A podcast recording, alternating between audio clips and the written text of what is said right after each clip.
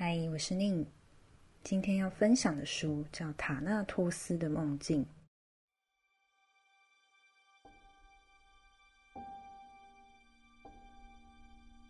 希腊神话中，睡神西普诺斯与死神塔纳托斯，他们是一对双生子，分别代表了彼此的本质。睡眠是练习短暂的死亡，而死亡是取得永恒的安眠。我们可能都听过，做梦是一种实现愿望的途径，而梦是不会直接展示愿望的，它会小心地把它乔装起来。只有趁人睡着，大脑放松警戒的时候，才偷偷地让它披着一张虚假的外皮流进来。或许是因为人有很多见不得人的愿望，连自己看见都会害怕。这些分别是写在这本书的前言还有书背的介绍。听到这些文字，是不是勾起了你对于梦境、对于睡眠的一些好奇？虽然之前才刚讲过《欢迎光临梦境百货》这本书也是在探讨梦境，而这本书则是从另外一个角度，带一点推理和悬疑的氛围，描述在一个学校里的一个梦境研究社团里的故事。这个社团叫做梦境与睡眠研究社。如果是就学的时期听到这样的社团，通常应该会觉得超级奇怪，然后非常可疑，不敢靠近。那就像这本书的主角一样，他也没想到自己有一天竟然会踏进这个社团里，在一个非常奇怪的情况下。什么样的情况呢？本书的主角是一个很常会在一些片段睡着的一个女孩，她可能会在上课打瞌睡，在自己没有意识到的时刻突然的睡着，然后就会被老师叫醒。透过老师，她得知了学校里有一个神秘的社团叫做梦境与睡眠研究社，但老师好像不太想要去介绍这个地方。表面上看起来是一个正派的社团，介绍也写得规规矩矩，比方说从脑神经科学角度研究睡眠、精神分析学派、文献研读等等等，光听就想睡觉，让人觉得好像是一个热情的科学研究会。但实际上到底是不是呢？我们都知道，在写一些申请表格的时候，就是要写那些可以过的内容，至于实际上到底是不是那样，就不得而知。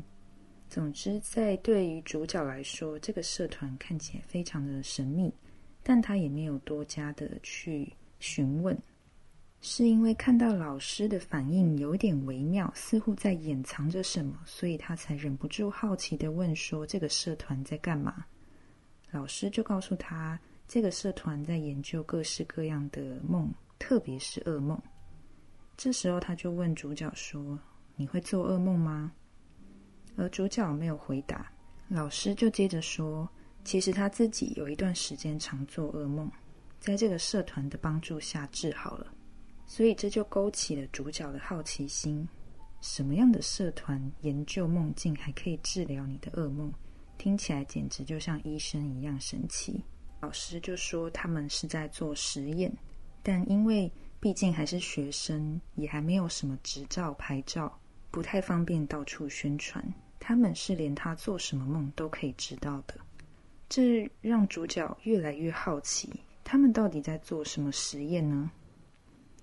老师就神秘的微笑，各式各样的啊，用一些比较模棱两可、模糊的答案搪塞回应他。总结来说，老师说他们在做的实验就是一种魔法。这更让主角一头雾水了。每天下午三点过后，主角就会陷入极度的昏昏欲睡，大部分的人是一种想睡午觉的感觉，但主角的睡意是说来就来，几乎无法控制，还曾经因为打瞌睡撞破脑袋。于是当他开始想睡的时候，就会尽量避免和其他人接触，如果课堂上有分组活动的时候，甚至会不惜装病躲去保健室。社团课在每周三的下午，又需要和同学密切的互动，正是他极力想避免的。但他并不是得了猝睡症，白天打瞌睡只是因为晚上睡眠不足。这对很多失眠的人来讲是一样的。啊，你为什么晚上不好好睡，白天就会有精神啦、啊？如果晚上可以好好睡，谁不想好好睡呢？而主角所面对的既不是猝睡症，也不是单纯的失眠。事实上，他说自己其实是一个不会做梦的人。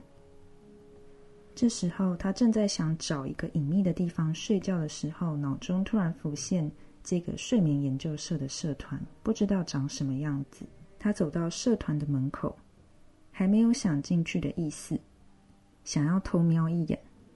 门关得很紧，里面看起来不像有人。这里的校舍老旧，窗户是浓绿色的海棠玻璃，看不清楚教室里有什么。他轻转了一下门把，没有上锁。教室本身很小，死气沉沉，窗户破了一个大洞，可能是因为排球社就在旁边的球场练习。他走进去，看到黑板上画了很逼真的粉笔的史迪奇，正中央摆了一张老旧木的长桌，配着几把摇晃晃的椅子。听说这里是旧的化学实验教室，看起来又不太像。门边虽然有几个白色药品收纳柜，但里面摆的都是书，而且都是那种写着英文标题的厚重的皮装精装书。他正准备拿一本来偷看，用力的掰开柜门，发出了一些声响。这时候他听到了一个很诡异的声音，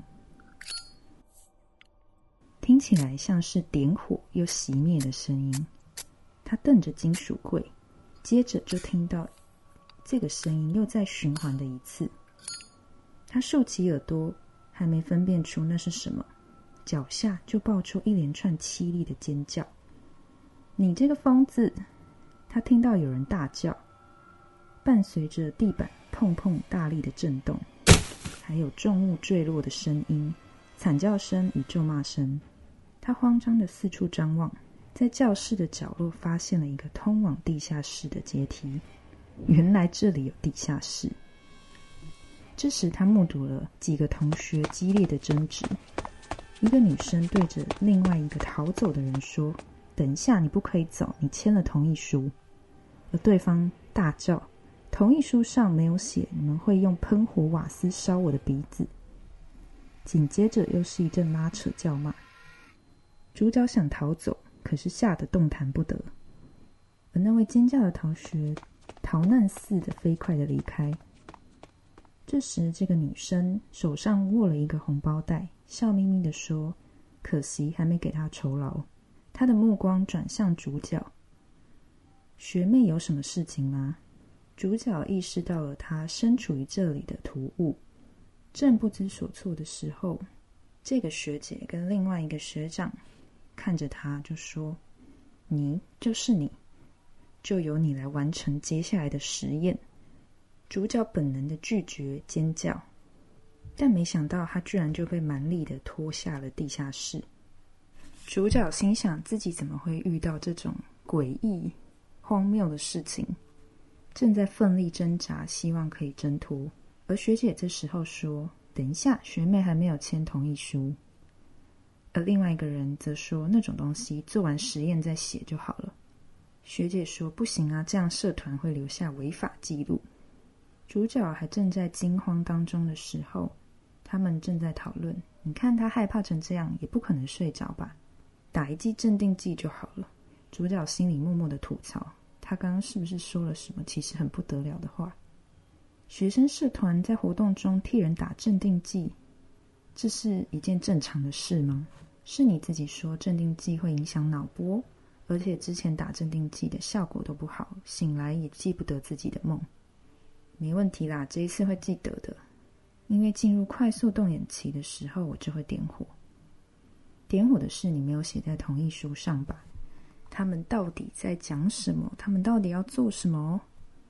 为什么从进门以后听到的每一个字，看到的每一个画面都像在犯罪？主角不断的扭动挣扎。此时学姐突然询问他，学妹你来这里是要做什么？是来应征实验的吗？主角本来确实是想说来观察一下社团的状况，考虑一下是否入社，但就在看到刚才的地狱景象之后，念头已经打消了一半。这时学姐手上不知道何时冒出了一叠文件，在这里签名就可以了。不过要先提醒你，我们没有投保，管他有没有保险，也不管是什么实验，应该先拒绝才是妙的。主角说，我只是要来参观社团的。学姐诧异地说，转社吗？还是转学生？主角说，他是转学生，社团的申请表一直拖到现在。那是谁跟你推荐我们社团的吗？赶快跟那个人断绝往来比较好哦。主角默默地说，是他的导师，也是这里的指导老师。场面陷入一阵沉默，发出了意义不明的一声长叹。主角接着说，听说你们会研究还有治疗噩梦。学姐说，这也是老师跟你说的吗？学姐接着说，哎，老师不懂梦啊，所以说错了。噩梦其实并不是可以得到治疗的东西哦，因为噩梦也不是什么疾病啊。不过噩梦是可以被讨论的东西。通常是这样的，人只要明白自己做噩梦的理由，就可以停止做噩梦了。而你会做噩梦吗？这是主角今天第二次被问到这个问题，他还没想好答案，所以再次被弄得不知所措。他心里想着，那到底能不能称得上是噩梦呢？回过神来，他已经大力点头说，他想治好噩梦。于是一连串的沟通对话之后，主角就默默地签下了同意书，感觉就像一只迷糊的待宰羔羊。接着他们就要准备进行他们的实验。签了同意书之后，学姐请他躺下，而学长拿来了一个脑波仪，那是最新的无线型，看起来像孙悟空的头盔。稍微调整头围以后，轻易的就扎在头上。学妹，你看起来很冷静耶，很多人第一次看到这个东西都会很害怕。看到两个人高高俯视他的样子，主角仍然感到恐惧，那是一种动物暴露出自己腹部弱点的一种心情，对自己轻率失去防备的后悔。但学姐很快拿来毯子盖在他身上，用催眠般的声音说，闭上眼睛，现在稍微睡一下吧。教室深处传来柔和的旋律声，很轻很低。我闭上双眼，感觉有人将温热的眼罩盖在眼上，不知不觉身体放松，每一条血管都顺着旋律的频率舒张。我能听见逐渐放缓的心跳和呼吸声。本来我就很想睡了，才不过几分钟，便感觉自己意识模糊。主角有睡眠障碍，但一向也都很容易就可以入睡。这听起来有点矛盾，但在故事的之后会慢慢去解释这个部分。只是他知道自己一旦入睡，接下来就要进入噩梦了。不过呢，真的可以算是噩梦吗？他又再次在自己的内心质疑了自己。其实他对他们两个说了谎。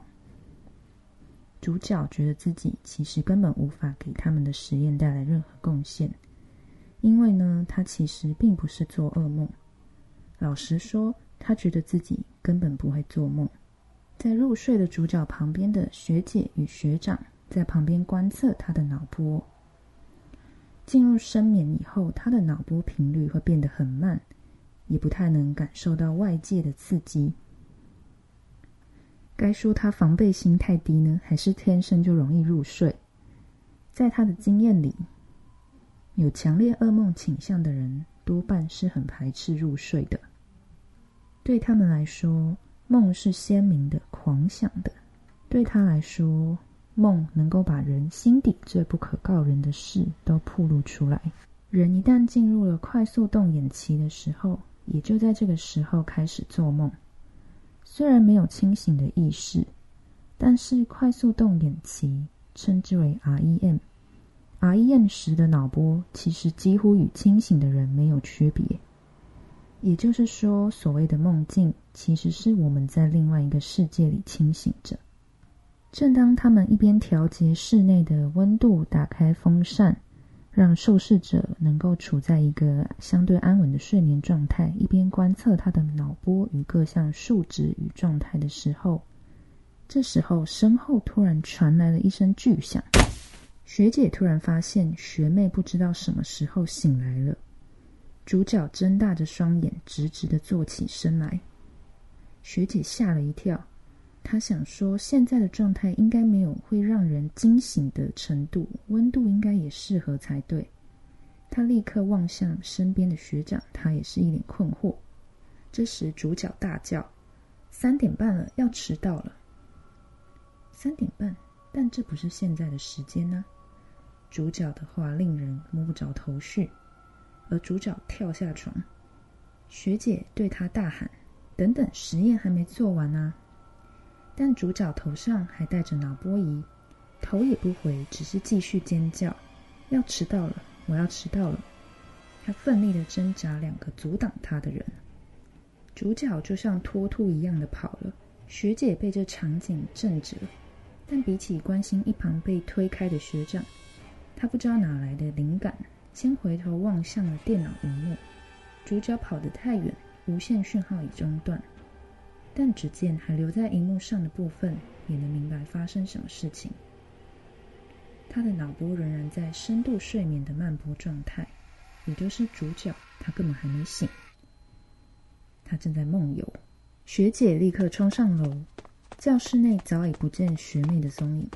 她跑上走廊，远远看到那女孩的背影正快速地登向二楼的楼梯。等一下，那里二楼正在施工，楼梯间拉起了一道禁止进入的黄线，但主角毫不犹豫地朝封锁线突进。只见黄色胶条勾住他的小腿，他重重地扑倒在阶梯上。光听那声音，学姐就觉得自己的鼻梁都隐隐作痛。摔在地上的主角浑然不觉，就像一具僵尸，直挺挺地站了起来。不会吧，这样都还没醒吗？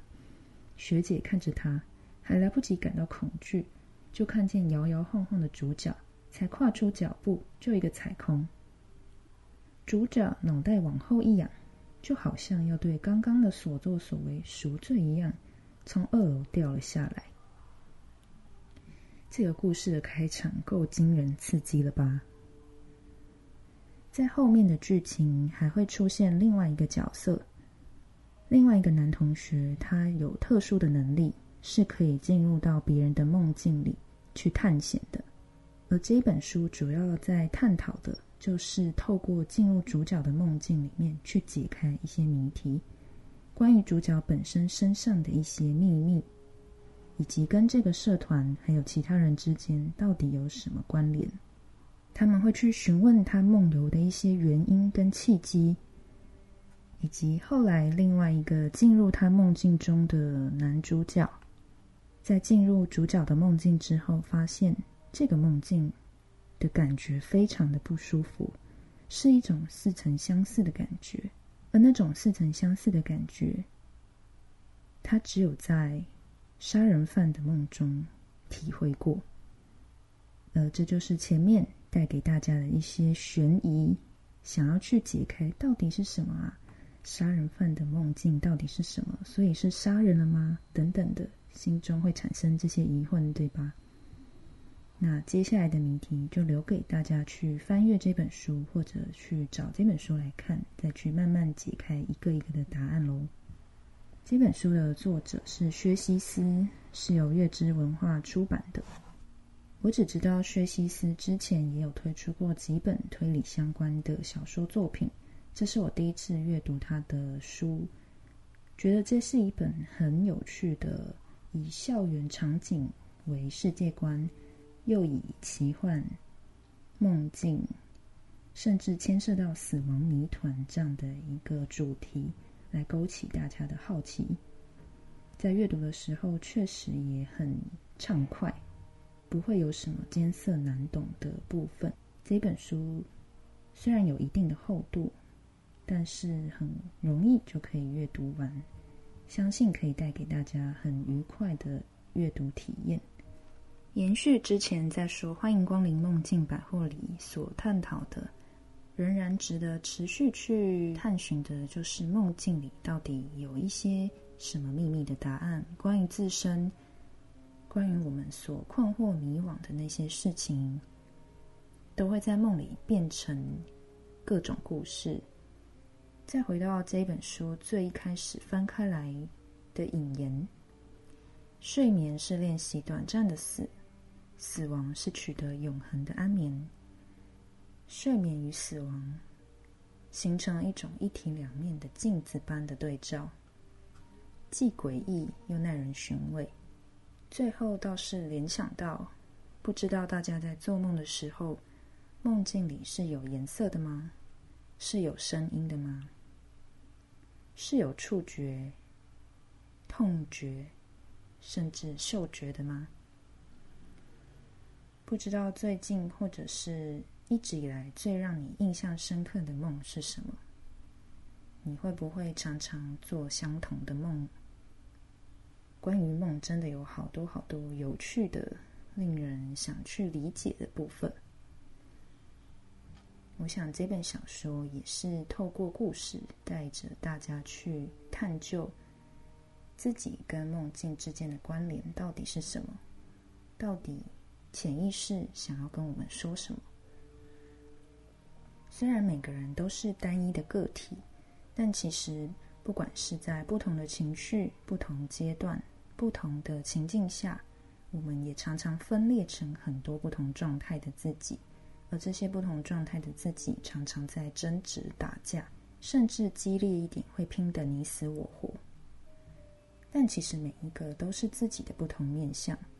所谓的梦境与潜意识，或许也常常是在帮助我们能够去达到整合自己的一个目的，让我们去接受我们既是独立的个体，我们也保有很丰富多元的不同面向，而这每一个面向其实也都是我们，不需要去否定、去抹灭任何其中一个层面，而是因为这每一个层面都构成了更完整、更全面的自我。在这边推荐塔纳托斯的梦境给大家，那我们就下一本书再见喽，拜拜。